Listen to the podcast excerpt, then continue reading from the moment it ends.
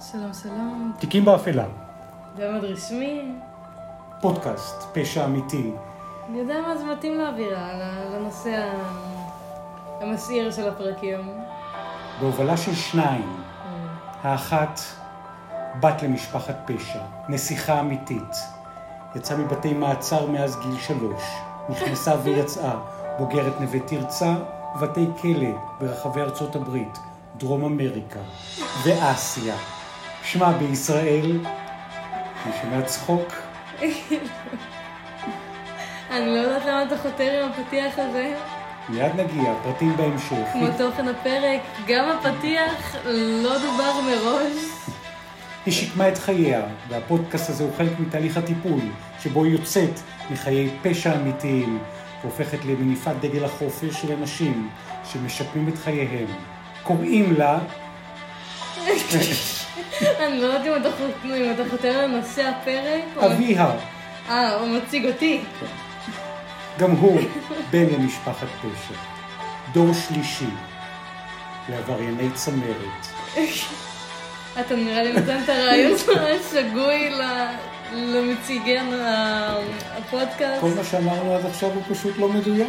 נמצאת איתנו אריאל סמריק ונתנאל סמריק. מנחה פודקאסט שלא נכנסו לכלא מעולם. רק כדי לסקר עבריינים. הם לא אינם, בתור... אה, נתחיל בהכחשה. מעולם לא נעצרו, מעולם אה, אין להם שום דבר עם משפחת הפשע, למעט סקרנות. רוצה להציג מה אנחנו כן עושים פה? אה, כן, זה נראה לי נפלא. אנחנו חוקרים תיקים באפלה, כל פעם אחד מפתיע את השני. פודקאסט פשע אמיתי, נושאים, אה, כל אחד בוחר, כמו שהתחלת להגיד, תיק. ובמשך שבוע חוקר, חופר ומוצא, ונציג לבן אדם השני, בלי ספוילרים מראש, כאן בפעם הראשונה. ואתם יכולים למצוא אותנו בפלטפורמת ההשמעה. נתנאל כאן מדבב אותי עם תנועות ידיים, אם הסרטון יעלה תוכלו לראות את זה שם. אה, עם אותו... אני מאבדת ריכוז, אבל בבקשה, בבקשה. אנחנו נעשה את זה בשקט. פודקאסט פשע אמיתי שאפשר למצוא אותו בפלטפורמות הבאות. הראשונה היא Spotify, Apple Podcast, Google Podcast ו RSS. תיקים באפלה. הכל בחיפוש תיקים באפלה, אתם יכולים למצוא אותנו ברשתות, בעמוד שלנו באינסטגרם, שם עולים אה, עדכוני ונושאי הפרקים, כולל תמונות, אתם יכולים למצוא אותנו גם בקבוצת הפייסבוק, שם אתם יכולים למצוא כישורים, נושאים, פרקים ותמונות. אה, הכל בחיפוש אה, תיקים באפלה. אז את לא בת למשפחת פשע בעצם? אה, לא, אני מספרת על משפחות הפשע. Mm. מה אתה עושה פה? אני לא אבא דור שלישי, בוא דור שלישי, לא. כלום. כל. הסיפור הזה לא היה... זה מתקשר להלואוין עוד מעט. איך את רואה את החיבור להלואוין? אה, הדרמה, הפשע. חושך, מפלצות. כן, יש בזה משהו. היום אתה מביא את הנושא, היום אתה חקרת, ל- כן. לפי ידיעתי. כן, לפי מיטב תחקירי. קודם כל, זו פעם ראשונה שאנחנו מקליטים בתוך האולפן החדש דנדש שלנו. באור יום. באור יום. תיקים באפלה תמיד בלילה. תמיד מצלם בסופש בשעות הערב, עכשיו. אנחנו החלטנו שהפעם אנחנו הולכים ככה לקחת את הדמדומים לפני השקיעה, אבל עדיין באור יום. נכון. ואני רוצה שנפרגן פעמיים לקהילה ההולכת וגדלה שלנו בתוך תיקים באפלה, שמגיבה. נכון. ותגובה ישר- מעניינת ששלחו אלייך בפרטי. לא, ישר לפני הפרק אה, נפתחה איזו שיחה על אה, תגובות שאנחנו מקבלים. כן. אמ, לא, הייתה תגובה לא מזמן שהעלתה נושא נורא מעניין לגבי הפרק האחרון, שחקן הפוטבול, עלייתו. שאנחנו רק בפרק הראשון מבין השניים, נכון. עלייתו הפרק הבא וקריסתו. זה יהיה על אה, נפילתו, שבפרק הקודם אפשר לראות את הבסיס לאותה נפילה שתהיה. נושא שעלה, אני לא בטוחה אם הזכרנו אם הוא עלה בדיון באותו הפרק, אבל נושא הטיפול הפסיכולוגי עלה באחת התגובות הפרטיות שקיבלנו. אמ, מה היה המסר בתגובה? חבל שהוא הלך לטיפול. מה שנקרא הגיבור, שלא הלך וטיפל בעצמו. נכון, יש מצב שזה עלה באותה שיחה, אבל זה מעניין לחשוב שמקרים היו נמנעים אם ובטיפול הולם. גם בן אדם שאפשר להבין שהוא פגוע בדרך כלשהי, לא בהכרח פגוע, אלא צריך לפתור דברים עם עצמו, יכול, בלי בהכרח איזה טראומה מטורפת, הוא לקרוא ללכת לטיפול. גם כל כך משמעותי ונכון, וגם עוד תגובה אחת מרתקת שמגיעה מאחת מחברות הקהילה שלנו, ששולחת לנו גם כן בפרטי, הצעה שנתחקר ואנחנו עוד נעמיק, ואנחנו מבטיחים בהקשר הזה להעמיק באחד הפרקים הקרובים. ושלחה לנו כתבה לתחקר עם כותרת מרתקת על דניאל, דני מייסון, מהקיבוץ. תגובה שאני לא נראה לי ידעתי עליה. נכון? זה בערוץ הפרטי. וואו. שמה של החברה בקהילה הזאת היא, היא- אני לא יודע אם את מכירה אותה, שמה אסנת. לא, רק אה, הולידה אותי מפה כן. לשם. כן, אז אימא שהולידה אותך מפה לשם, שלחה הצעה לנושא מרתק מהקיבוץ לכלא השמור ביותר באמריקה, לוחם שייטת שהפך לרוצח מסוכן בארצות הברית. וואו. נושא מעולה. מעבר מרתק. חד בין ה- כן. בין השניים. דני מייסון היה בן 35 ועמד לסיים לימודי רפואה כשנכלא בגין רצח וניסיון לרצח בשנת 2001, לפני 20 שנה. עלה לארץ, שב למולדתו אחרי השירות ומרצה בארצות הברית שני מאסרי עולם. 21 שנה, לא? אך הוריו המאמצים מהקיבוץ מגייסים כספים כדי להעביר אותו לכלא בישראל. הקורבן ששרד זועם, הוא ימות כאן בארצות הברית בכלא. הוא זועק, יש שם מאבק, סיפור של ישראלי שאתה אומר, איך יכול להיות? יחידת עילית בצבא, שייטת, קיבוצניק, מה, לימודי רפואה, מה לזה ולרצח? אה, תמיד יש משהו עמוק מזה. תמיד יש משהו מעבר שלא רואים על פני השטח. אז כך הוא נראה דניאל דני מייסון בתמונה מימים טובים יותר. הכתבה תעלה בקבוצת הפייסבוק שלנו, שם אפשר לראות את התוכן ואת התמונה שמוצגת. ואנחנו שמחים על הרעיונות שאתם שולחים לנו, מעודדים אתכם, תגיבו, תשלחו, תדרגו, תעקבו. אנחנו מקשיבים לכל אחת אחת מהתגובות ומפרגנים. זו כתבה אגב שמופיעה באתר וואלה של יואב איטיאל ואסנת שפנתה אלינו עם התגובה הזאת ושלחה לנו. אגב, בתוך הכתבה הזאת יש מאות מאות תגובות של אנשים על הניסיון הזה, על הרוצח, על הקיבוצניק, על הבחור ב- בוגר השייטת. גם בערוצי אשמה אפשר תמיד להגיב ולדרג בחלק מהערוצים, שזה מאוד יעזור לנו.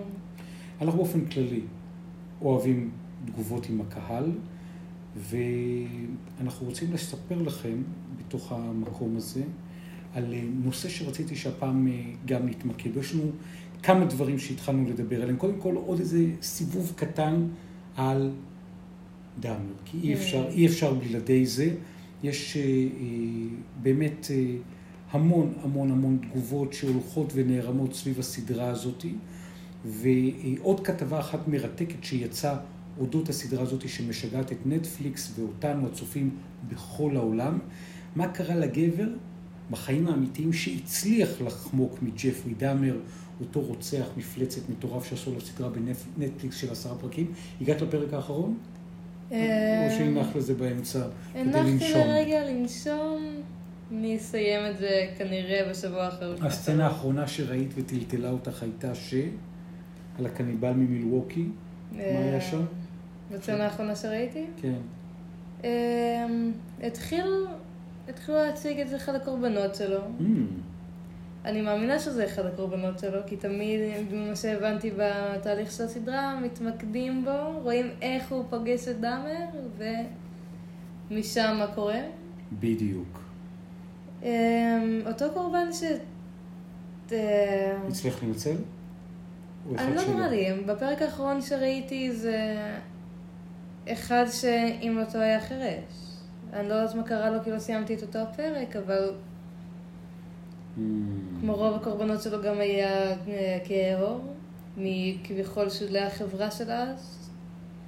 וכל המקום הזה הוא לא רק המקום הנקרופילי, המפלצתי, זה איך החברה הלבנה דאז ורשויות החוק ורשויות המשפט, שדמר כבר היה ברשותם ושלח איתותי בקשה תעצרו את, ה, את המפלצת הזאת שאני היא חלק ממנה או היא בתוכי, כל המקום הזה הוא שהחברה הזאת בעצם העלימה עין, אפשרה לדברים להמשיך לקרות. בקיצור, כתבה מרתקת שבה מדברים על אדוארדס. היום בן 63. וואו. היה בן 32 ביום שהוא הגיע לדירה של דאמר. וריין מרפי, שהפיק את הסדרה, השתדל להיות נאמן, פחות או יותר, לסיפור המצמרר שלו. אדוארדס אכן פגש את דאמר בבר הגאה במילווקי, בזמן שבילה עם שני חברים. דאמר אכן סיפר לקבוצה שהוא צלם מקצועי והציע לשלם כסף אם יסכים לדגמן עבורו בעירום. כן, אני ראיתי את הפרק. ו... אדוארד, שהיה זקוק לכסף, הסכים להתלוות. חבריו אמרו שיגיעו מאוחר יותר לדירה. דאמר נתן להם את הכתובת, אבל את הכתובת הלא נכונה. זה היה זה פייק אם אני לא כתובת. מופיע בפרק הראשון, הראשון. נכון. כבר הראשון.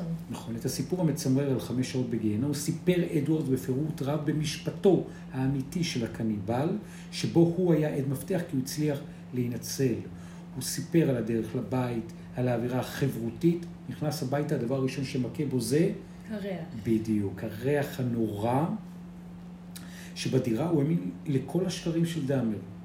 הבלונדיני, שנראה היה אמין, הוא טען שהריח נובע מצינור ביוב שבור. ומה בנוגע לקופסאות של החומצה ההידרוכלורית שנכחו בסלון? אה, הם היו כדי לנקות את הבגדים, לנקות את הלבנים, זה דבר שהוא מאוד מאוד שכיח בסלוני הבית. והשניים התיישבו לספה, שתו כוסית, דיברו על הצבא האמריקאי, כי דאמר עצמו שירת בצבא ארצות הברית תקופה קצרה עד שסולק.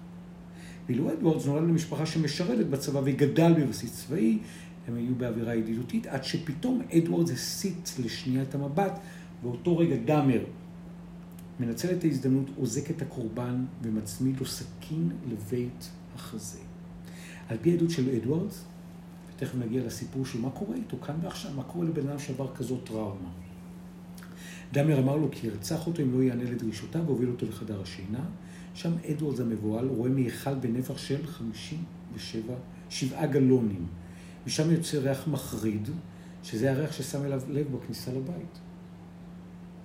הם ישבו על המיטה מוכתמת בדם של הרוצח, וצפו בסרט מגרש השדים.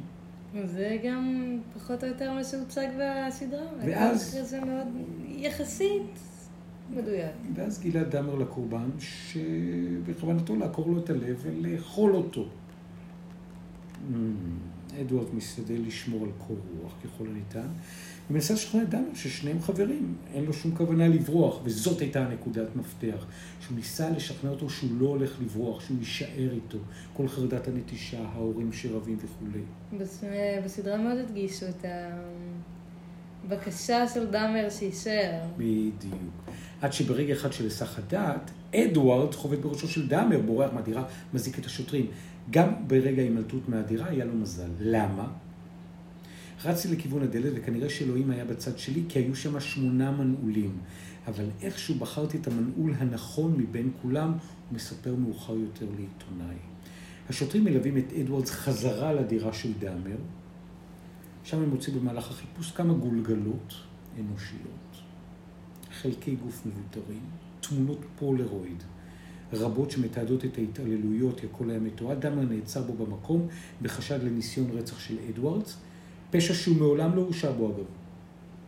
זה הפשע בין הברורים שקרו דווקא. אבל לאחר שהודה בזמן המעצר כי הוא רצח 17 גברים אחרים.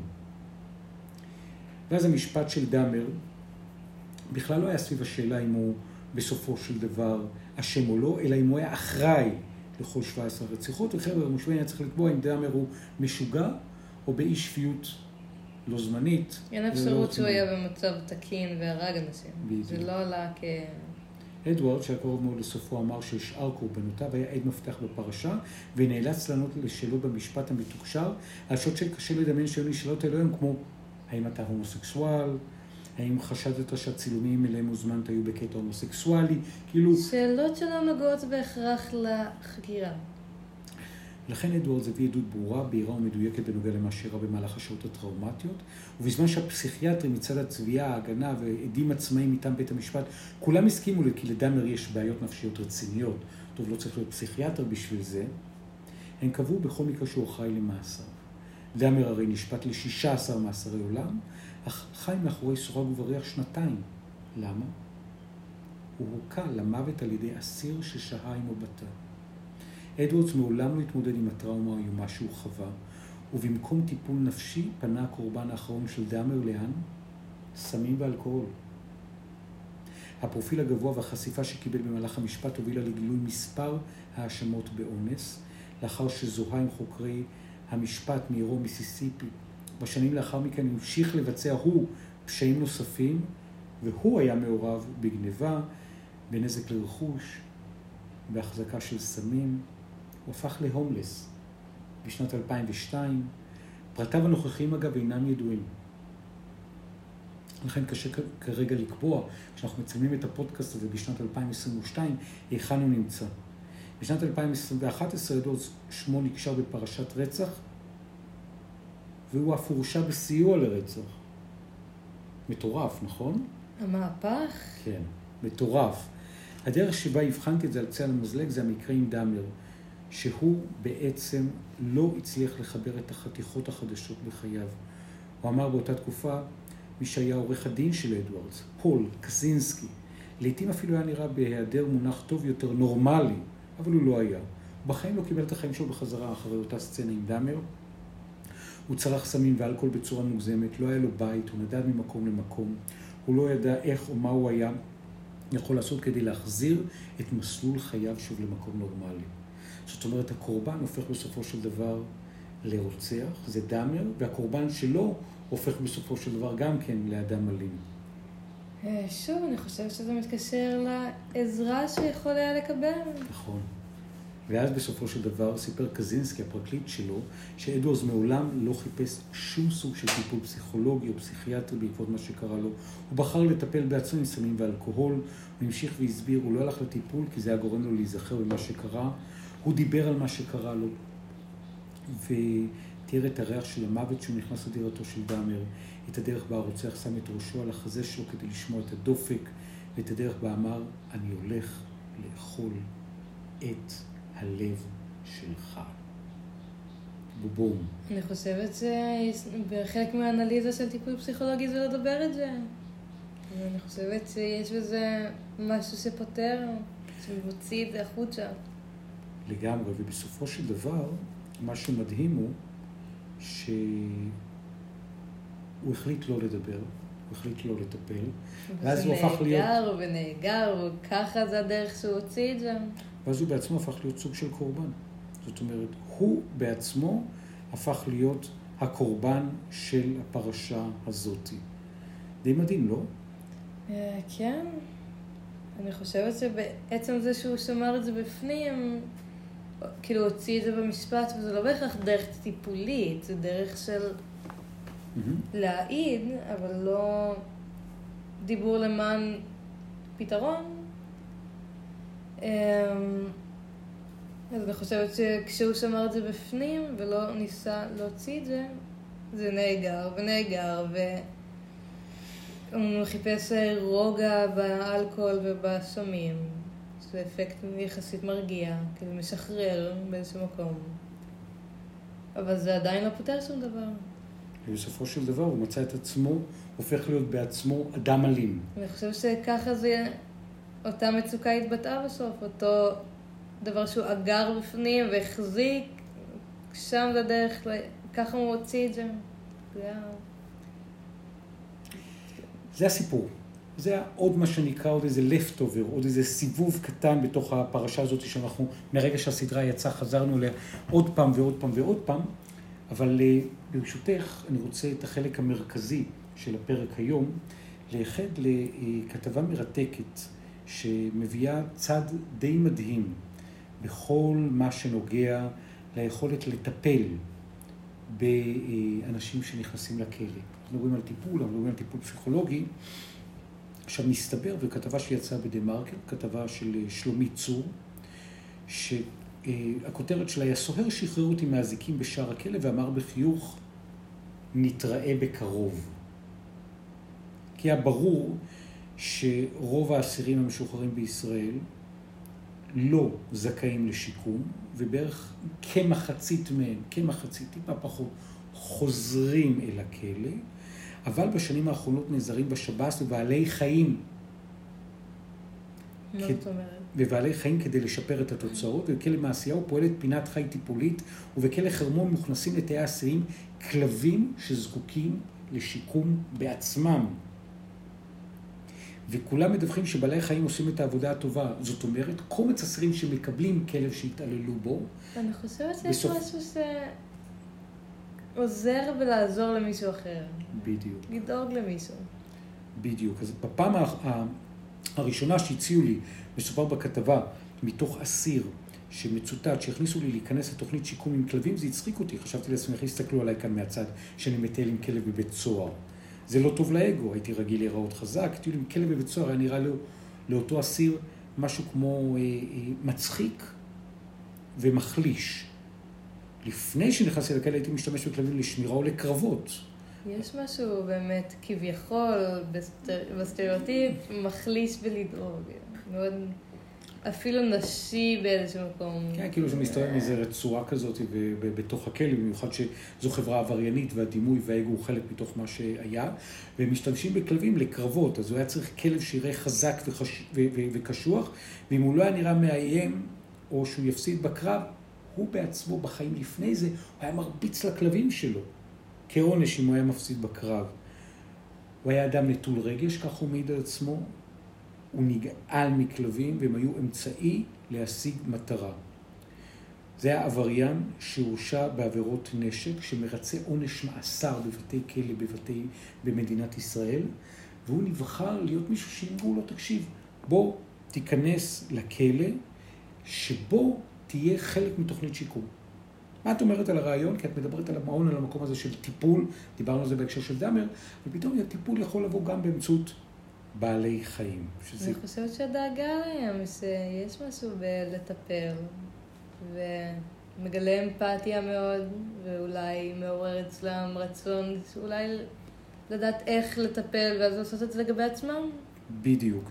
ואני חושב שבזה את מפצחת את המקום העמוק שבא ואומר, אנחנו רוצים לבוא, לתת כלבים. עכשיו, הכלבים עצמם הם גם כלבים שנבחרים בקפידה, הם כלבים שבסופו של דבר עברו התעללות.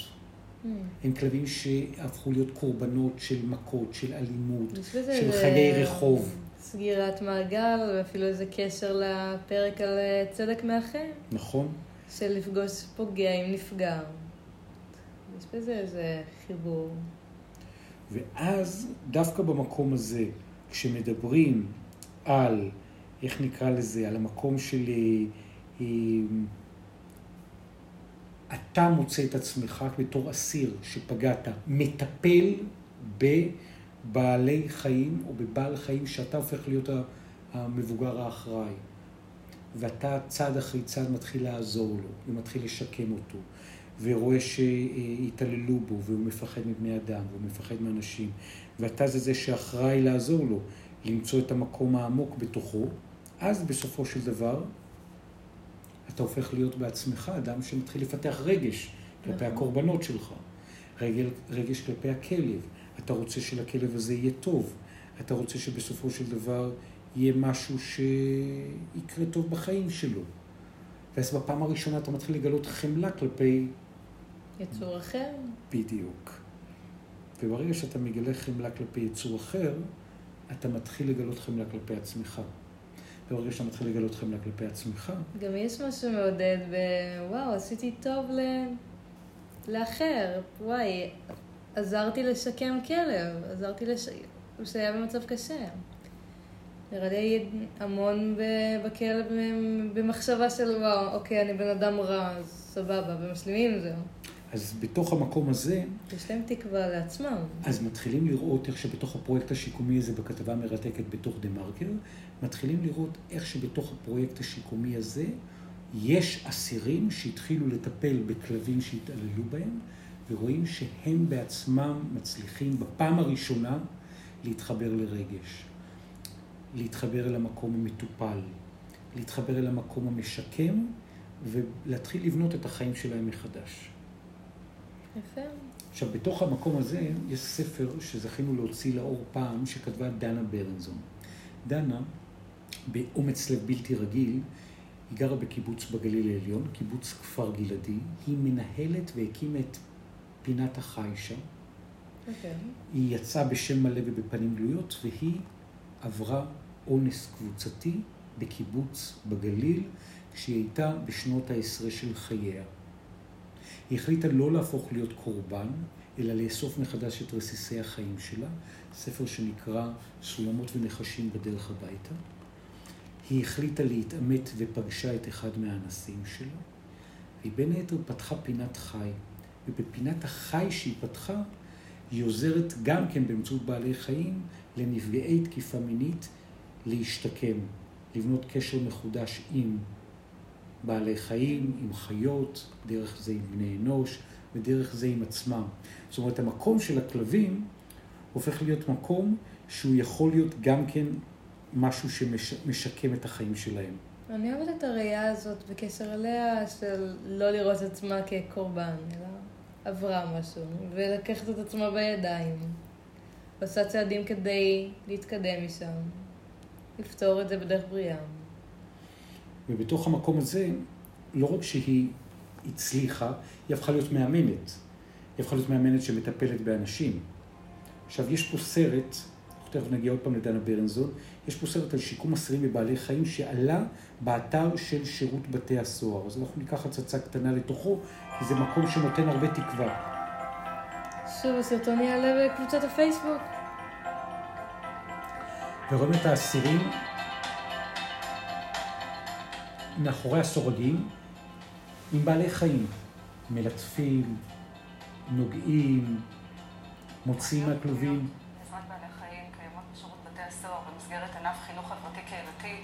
במשך אה, כשני עשורים. בשנת 2002 הוקם מרחב החי הראשון בבית אופק לנוער, ובשנת 2007 הוקם מרחב אה, נוסף בבית סוהר נווה תרצה. בהמשך, אה, עם כניסתו של תיקון 42 לחוק, הוקמו חמישה מרחבי חי נוספים בבתי הסוהר מעשיהו, אשל, שטה, שקמה ומגן ניצן לאסירים טעוני פיקוח. תוכניות חינוכיות וטיפוליות להתערבות עם בעלי חיים ממוקמות על פני הרצף הטיפולי של האסיר ובעצם מובנות כהתערבות כוללת טיפול, מגע ועבודה עם בעלי החיים. התוכניות מכוונות לשיפור תפקודים רגשיים כמו הקשר הבין-אישי, פיתוח חמלה, פיתוח סובלנות ואחריות וכמובן גילוי אמפתיה כלפי האחר. ורואים תמונות כל כך מרגשות, שהם כאילו נוגעים ומטפלים.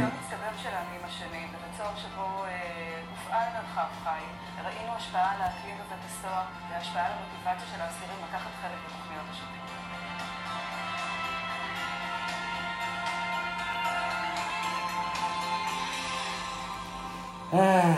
מה את אומרת, אריאל, על כל הכיוון הזה של פתאום, את יודעת, טיפול פסיכולוגי, אבל יכול להיות גם טיפול עם בעלי חיים, כמקום שמביא פתרון לתיקים באפלה.